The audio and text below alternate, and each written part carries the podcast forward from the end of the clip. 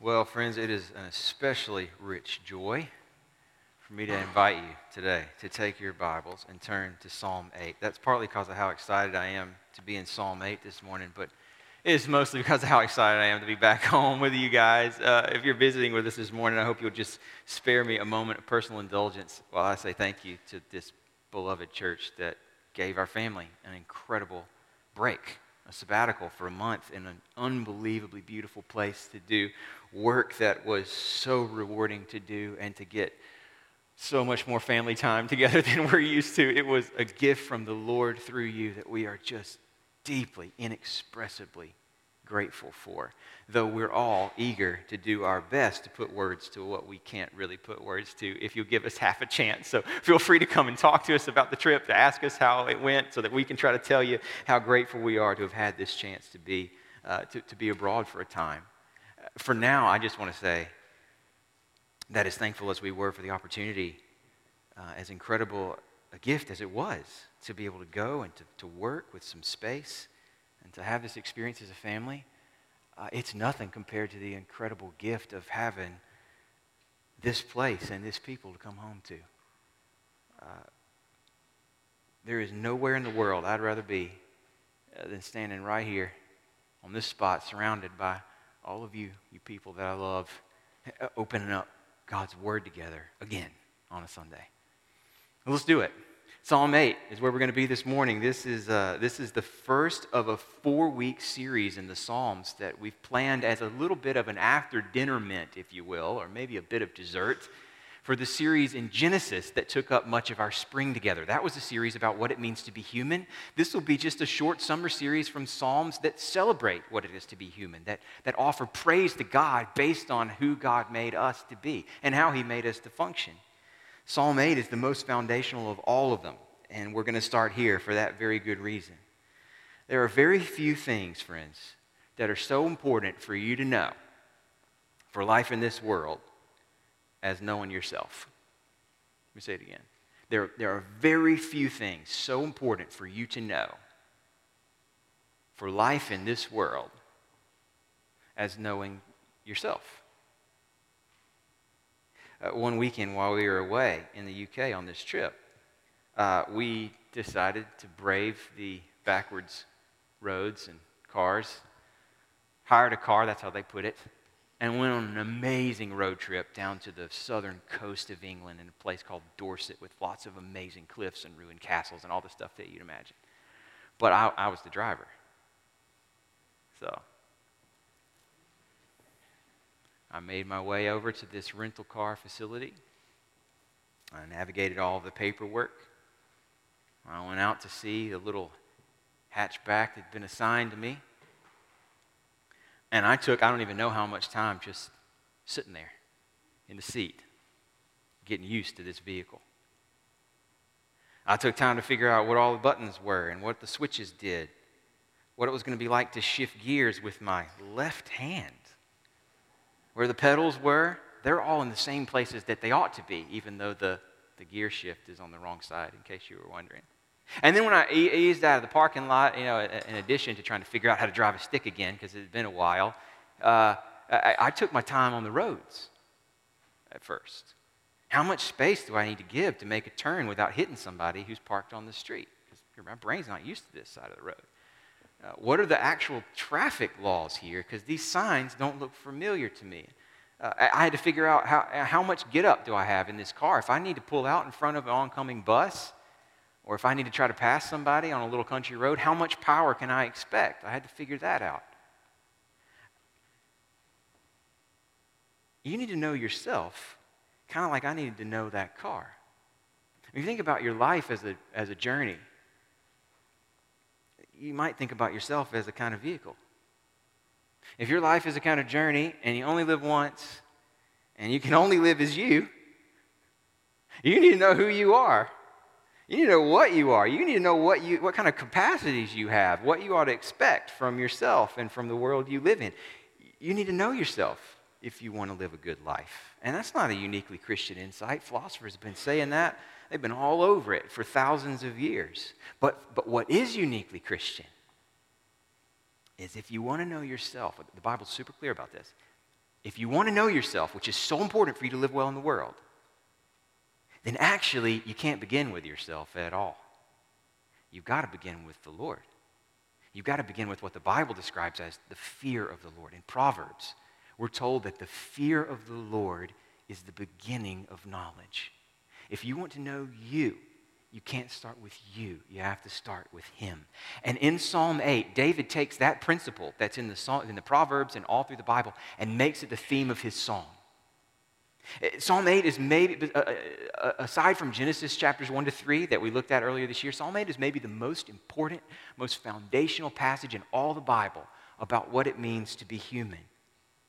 And at the core of Psalm 8, at the core of this message this morning, one simple truth. True self-knowledge begins and ends with worship. A true self-knowledge begins and ends with worship. That's the really simple idea I want to show you from how David very simply lays it out for us in this psalm. I want to begin by reading Psalm 8 for you. If you found the passage, may I invite you now to stand with me in honor of God's word while I read. I'm going to read beginning in verse 1 and read to the end of the psalm. This is the word of the Lord. A psalm of David. O Lord, our Lord, how majestic is your name in all the earth.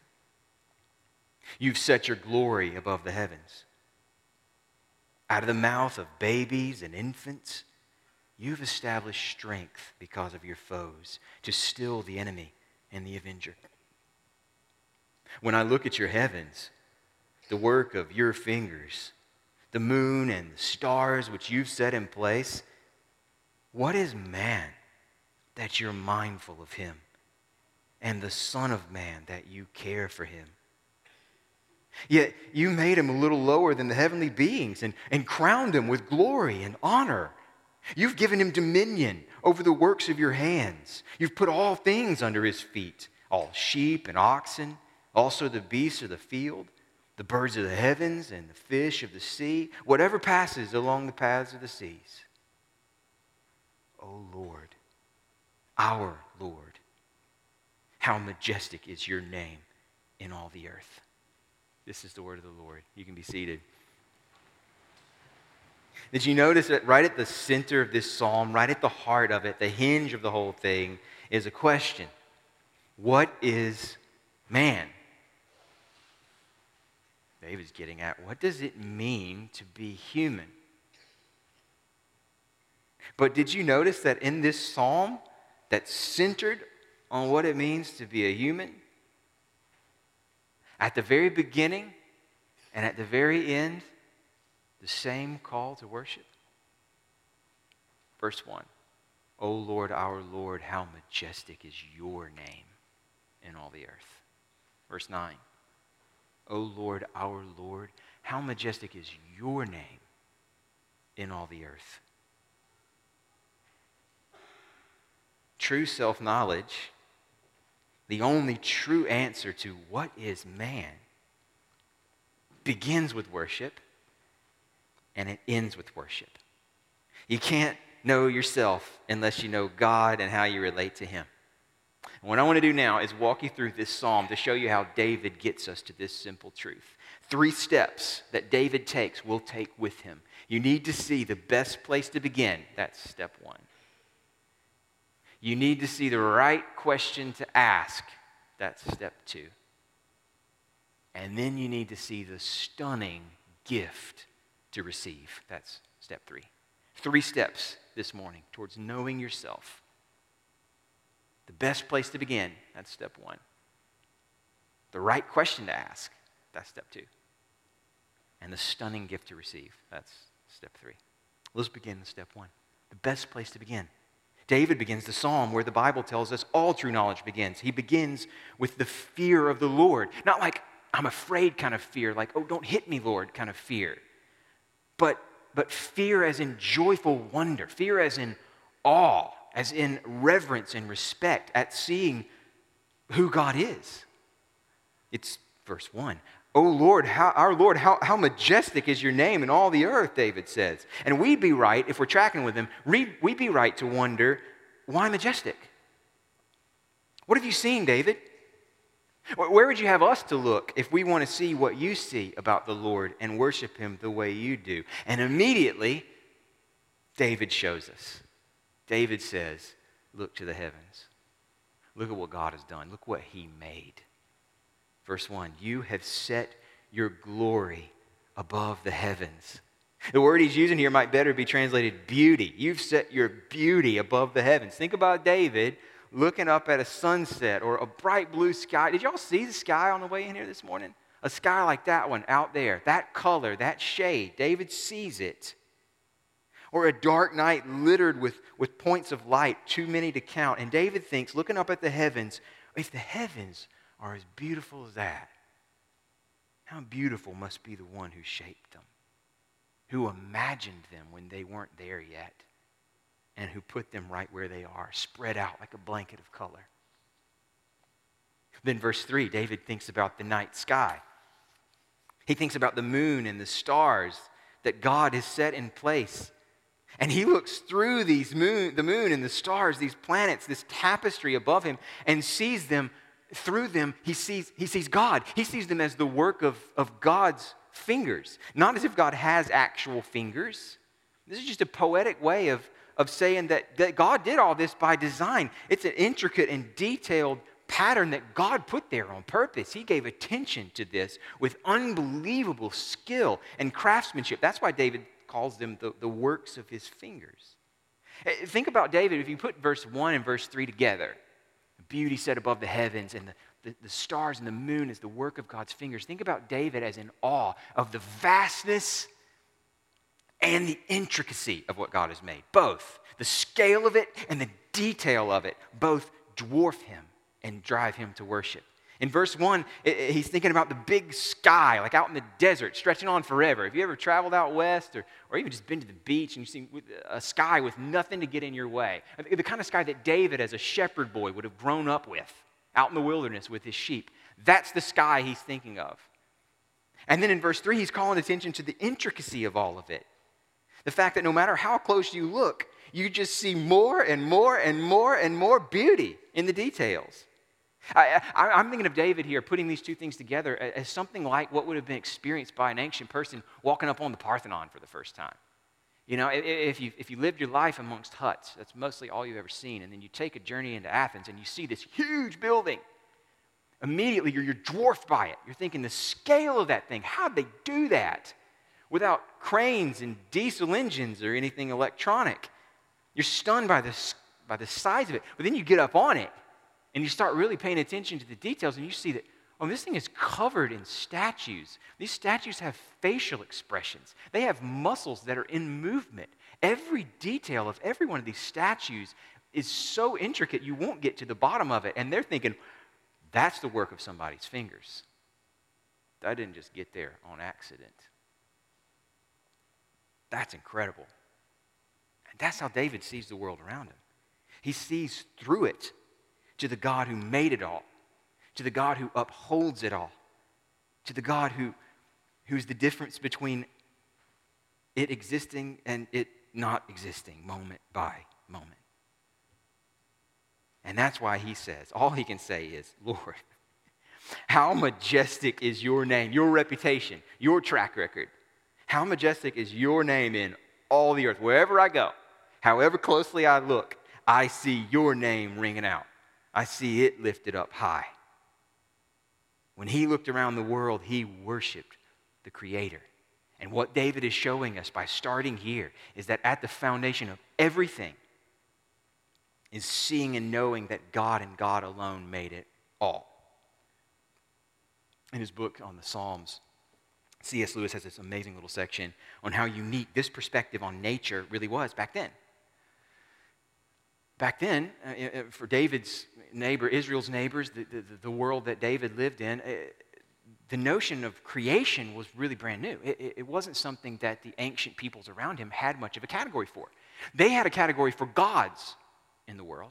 They would have looked up and seen stars and assumed them to be deities. They would have seen the sea and its power and its movement as a divine power that they couldn't control. They saw gods in the world, but they didn't see creation.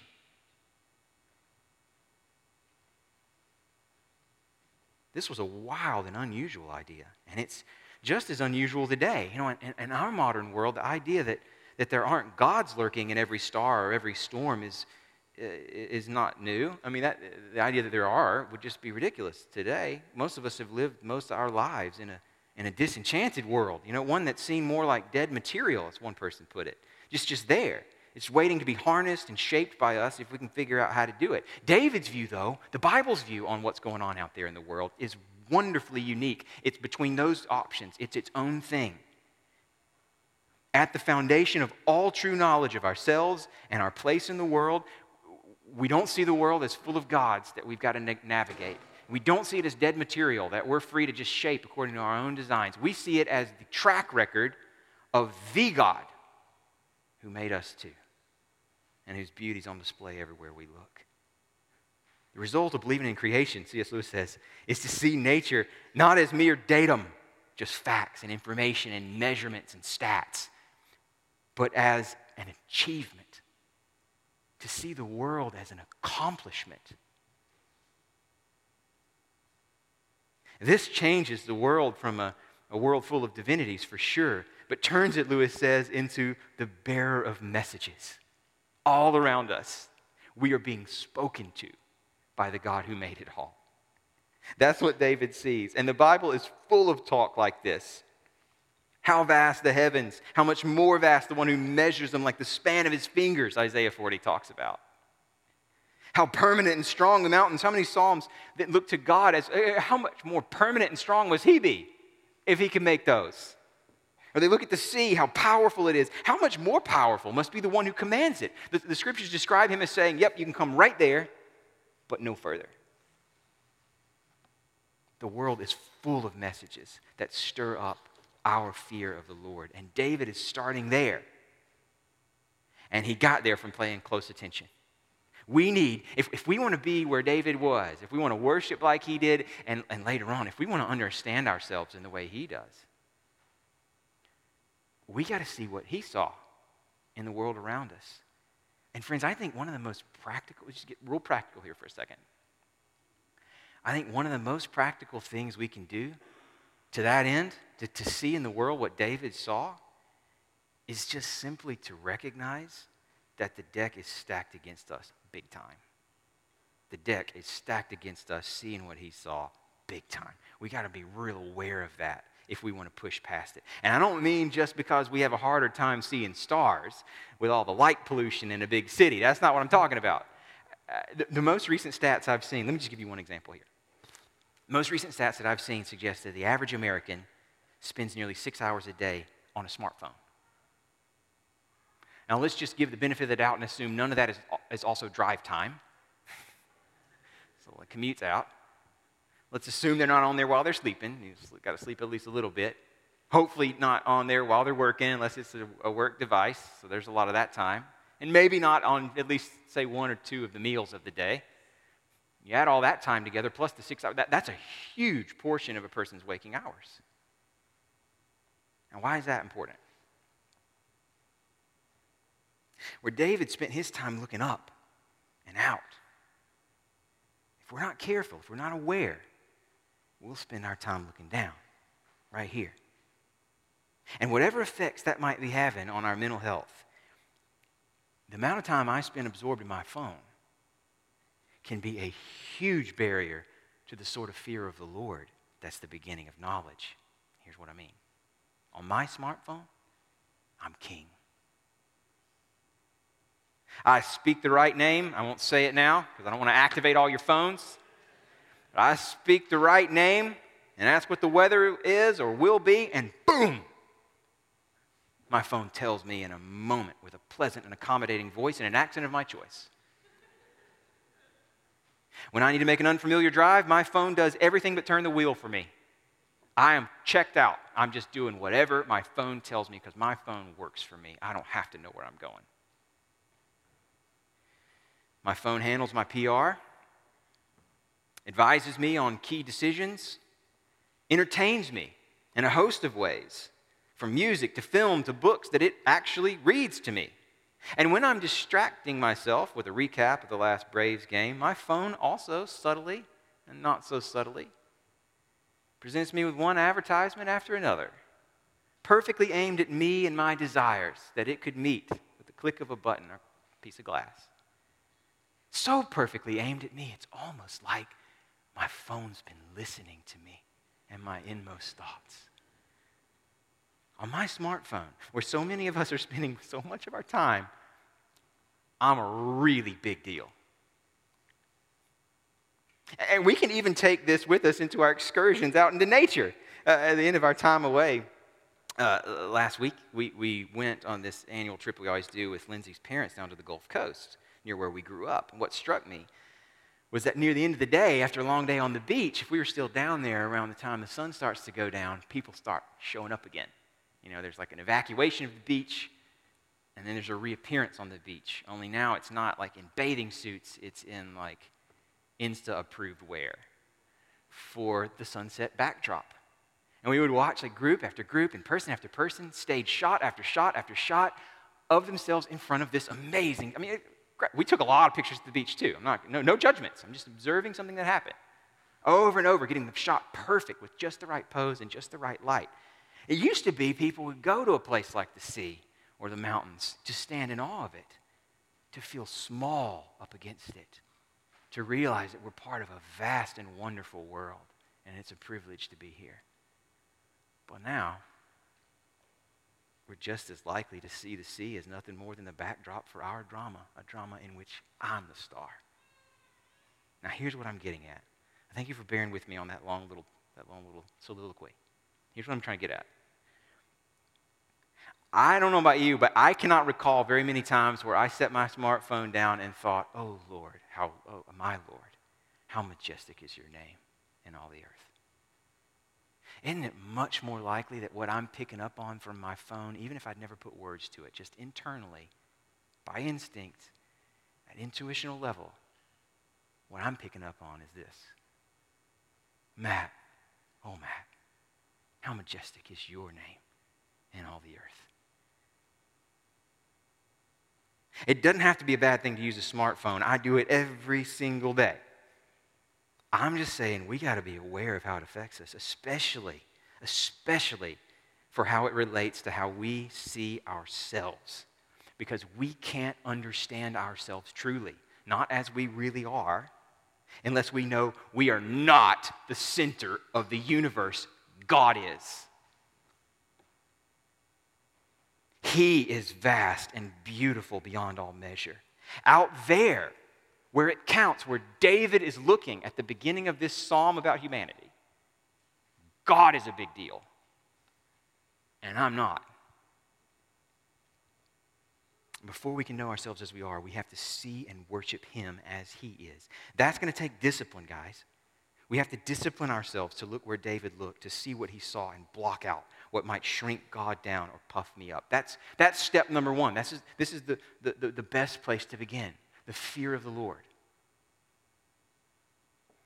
It leads us to step number two, the right question to ask. If you see the Lord for what He is, for who He is, in the world that He's made and put you in to enjoy, when you see Him and are amazed by Him,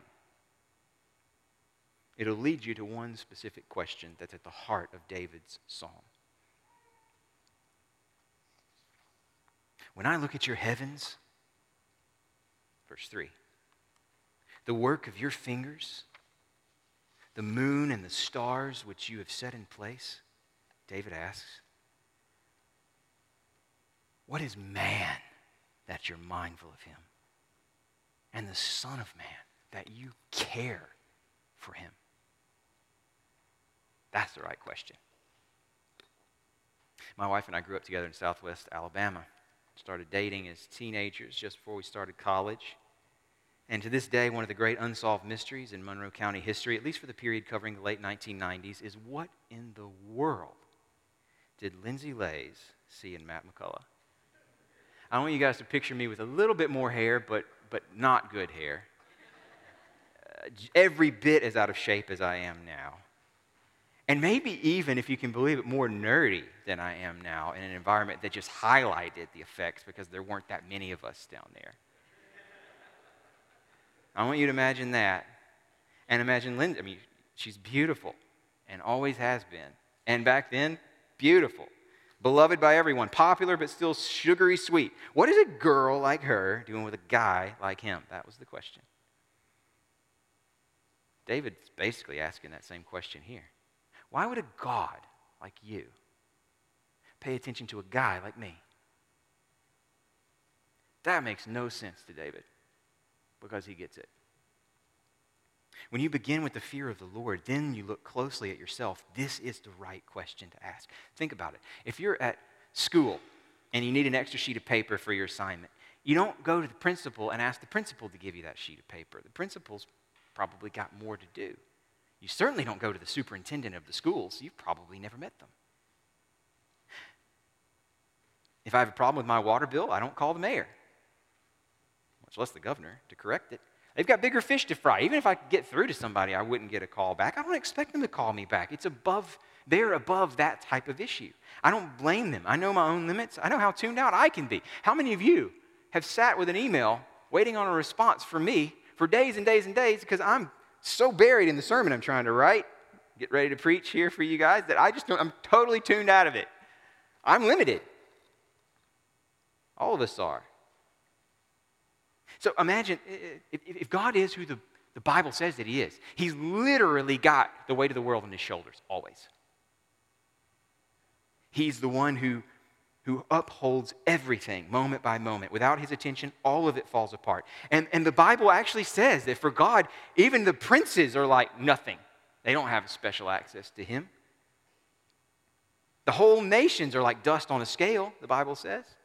And that's all just on our little planet, which is the planet itself is just one of many relatively small rocks orbiting a relatively mediocre star and an average galaxy that's one of too many galaxies for us to count. And the Bible says that he put all of that exactly where it is because that's where he wanted it to go. The Bible sees all of that as the works of his fingers, obeying his commands. So how does the one who holds the stars possibly hold space for my needs? Why should I expect him to pay attention to my species, much less my life? And one of the most famous critics of Christianity through history has been a philosopher named Friedrich Nietzsche.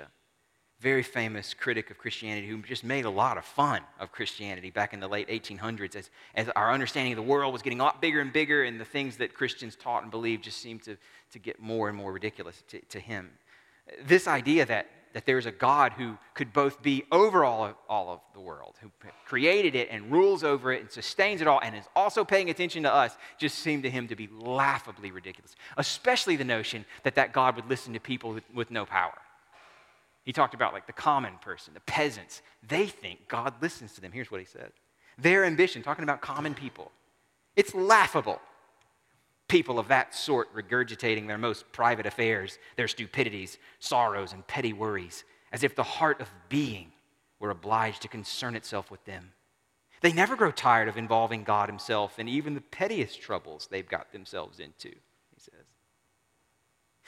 And Nietzsche thought of this as a kind of gotcha moment, you know? He's pulled back the curtain and he's exposed it all for the fraud that it is. It's so foolish that you believe God really loves you and pays attention to you. But guys, the psalmist, like 3,000 years before this, has beat him to the punch. David is asking that question. It doesn't make sense to him either. It's not something any of us have a right to expect. It would be unbelievably audacious, unspeakably prideful to assume that we humans are the most interesting thing in the life of a God like that. Why would he have time for us, much less give special attention, much less be mindful of us and care for us? Are you following David's logic here? This is a psalm about what it means to be human. But he begins with the fear of the Lord. He's in awe of God as he is. He sees that through what God has made in this vast and beautiful world. And once he's looked long and hard enough at the heavens, at the work of the Lord's fingers, and then looks back to himself, back to all of us, he asks the right question: who am I? What is man that a God like this would concern himself with a guy like me? We need to take those two steps with him if we want to understand ourselves. But you cannot understand yourself truly unless you also take the final step with David, unless you can also see with him, through him, the stunning gift that is ours to receive. In verses 4 to 8, David points to three things about what it means to be human that would be too good to be true if God had not told us the truth in his word. To be human is to be on the receiving end of a stunning three-part gift. One gift, three parts. To be human is to be cared for by God. It is to be crowned by God. And it is to be called by God to serve him. Let me show you each one in these verses. To be human is to be cared for by God. That's the point of verse 4. David is asking this right question, and it's a serious question, but as it comes in the psalm, it's also a rhetorical one. He's not wondering if God cares for us. He's not wondering if God is mindful of us. He's assuming that God is, and it makes no sense to him. He's pointing us to the fact that this God, the God whose fingers put the heavens where they are, is also a God who is mindful, paying attention, in other words, to our lives. But in Hebrew poetry, it's even better than that. In Hebrew poetry, often two lines will go together. The first one states a theme. The next one explains it or deepens it, clarifies the meaning of it. That's what's happening here in verse 4. What is man that you were mindful of him, that you would pay attention to him? But there's different ways to pay attention to something, right? I'm paying attention to the war in Ukraine. It breaks my heart, everything I see about it. But I have precious little that I can do besides pray. That's an attention that doesn't really lead to anything I can do with my own power. God's attention is different. David wants us to see that this God who is mindful of us also cares for us. He pays attention in order to care. What is the Son of Man that you care for him? Verse 4. This was the message of Jesus in that passage we read earlier in our service, Matthew 6. God knows the sparrows. He knows where they are. He knows when they fall to the ground. Aren't you more value than they? He's paying attention. The Gentiles seek after what they're going to eat and what they're going to wear. They think they're on their own in the world. Your Father knows that you need all these things, Jesus says in Matthew 6. This is the message of the Bible. To be human is to be cared for by the God of the universe. To be human is also to be crowned by God with glory and honor. That's verse 5. What is man that you're mindful of him, and yet you made him a little lower than the heavenly beings and crowned him with glory and honor? That phrase, heavenly beings, better translated, a little lower than God. It's a reference back to Genesis 1, to the fact that God made humans at the pinnacle of all that he made and made them in his image to represent him on earth. This was simply because he chose to. He assigned to us a dignity nothing else has in all the world, just because he wanted to. And then there's even more. To be human is also to be called by God to serve him. Humans are given a job to do in the world, a responsibility over this world that God has made. That's verses 6 to 8. You've given him dominion over the works of your hands. You put all things under his feet, sheep, oxen, beasts of the fields, birds of the heavens, fish of the sea, whatever passes along the paths of the seas. You put it up under humans to manage. Once again, he's got Genesis 1 on his mind. This is an incredible gift from God, to be given a responsibility like this one. Did you notice? David specifically calls these things that we're given dominion over the works of God's hands. I think he's trying to highlight the fact that this is still God's world. This is his project. It's what he made, and it belongs to him, and he's entrusted it to us. He's not giving us a license to bleed it all dry and do whatever we might want with it. Think of the world that he's entrusted to us, not as a kind of trust fund that a kid with an unlimited credit card has for spending down his daddy's money however he might want to. Think of it more like a father passing on to a child responsibility for the family business. You know, for what he built with his own hands, for what he loves, for what he cares for what matters to him. And he's saying, here, son, take the work of my hands, build it up, bring good out of it, do with it what I would do with it. It's less like leaving a friend before you go on a trip, leaving a friend with a half-finished gallon of milk to finish off because you can't. May as well drink it down. And more like leaving a friend with your dog or your houseplants that matter to you. You know, before we left on our trip, Lindsay very carefully lined up dear friends who were willing to put themselves on the line for the sake of the plants. Because those plants matter to her. She's cultivated. They were the works of her hands. That was a dignifying responsibility to be given. That's not how we pitched it. You know, we didn't try to like spin it that way. But that was a dignifying responsibility to be given. This matters to us, and we trust you. And that's what God has done with us. He's saying, this world is the work of my fingers. I labored over it very specifically, on purpose, in exactly this way. I made it what I wanted it to be, and it matters to me. Here, have dominion over it. That is a precious, precious gift to be given. His calling on our lives as humans is a wonderfully dignifying thing. Can you see it? Can you see the dignity that brings to your parenting as you invest in his little image bearers? Or to your job as you do whatever your work might be? Or even to your yard work. Your yard is a theater of the glory of God. When it flourishes, he's honored. You've been given a role, in other words, a real influence in something that matters deeply because it matters to God. And one of my favorite writers, Marilynne Robinson, sums it up like this.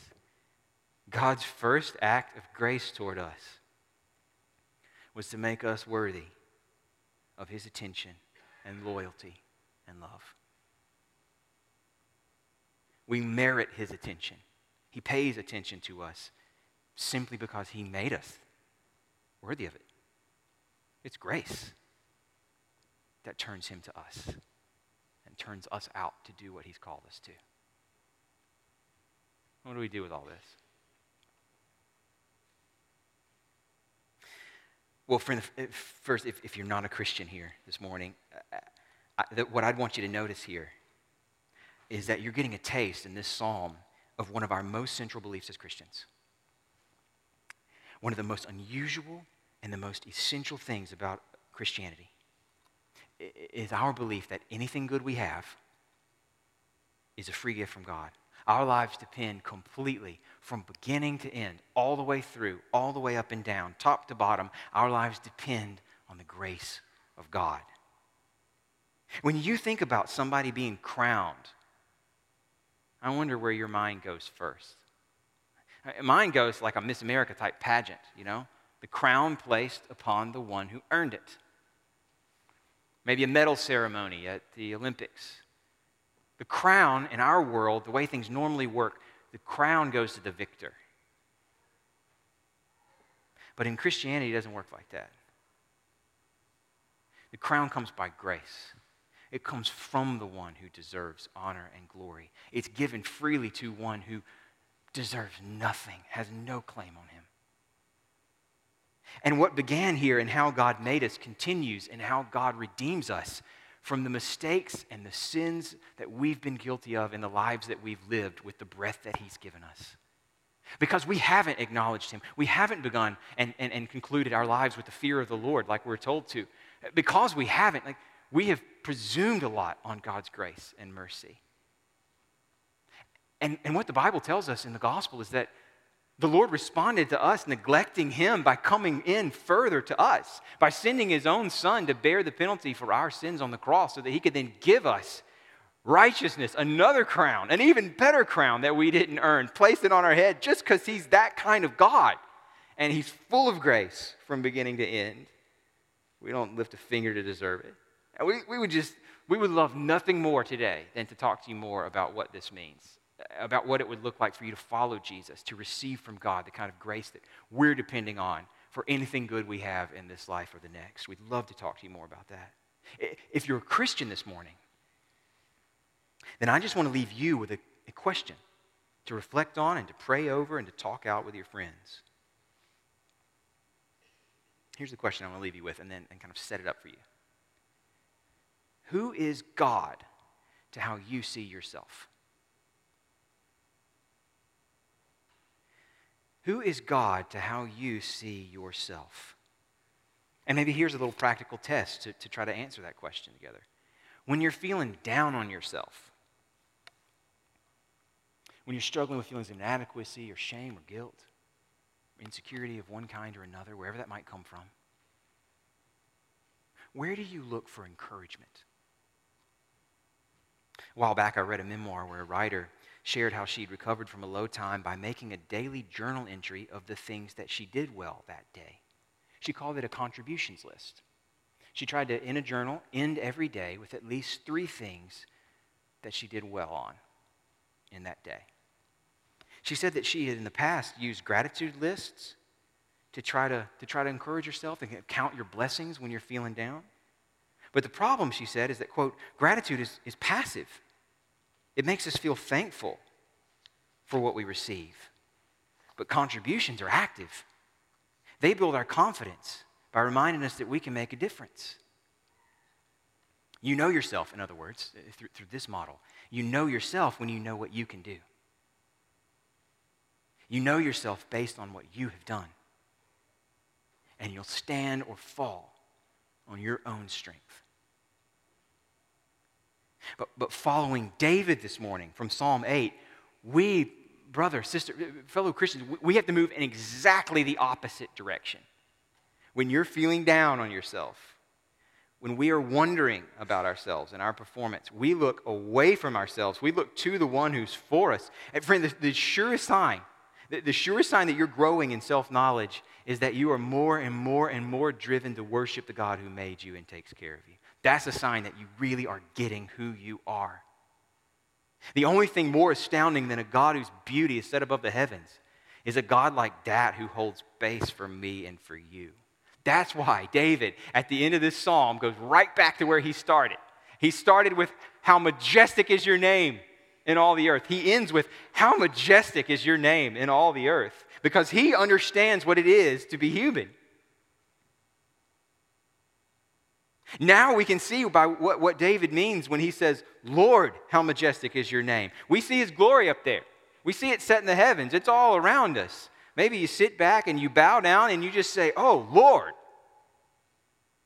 But when you hear that this God is mindful, that he actually cares, that he's crowned you with glory and honor, that he's called you into a purpose that's weighty enough to hold your whole life by inviting you into what matters to him, when you hear that, then you can say with your heart as well as with your words, not just, oh, Lord, but our Lord, my Lord, God for me. It is, friend, it is an incredible thing to be human, made in the image of this God. And the only right response when you get it is to worship him. So will you pray with me now and give thanks together to God for who he is and how he's made us before we then sing one more song, celebrate it together.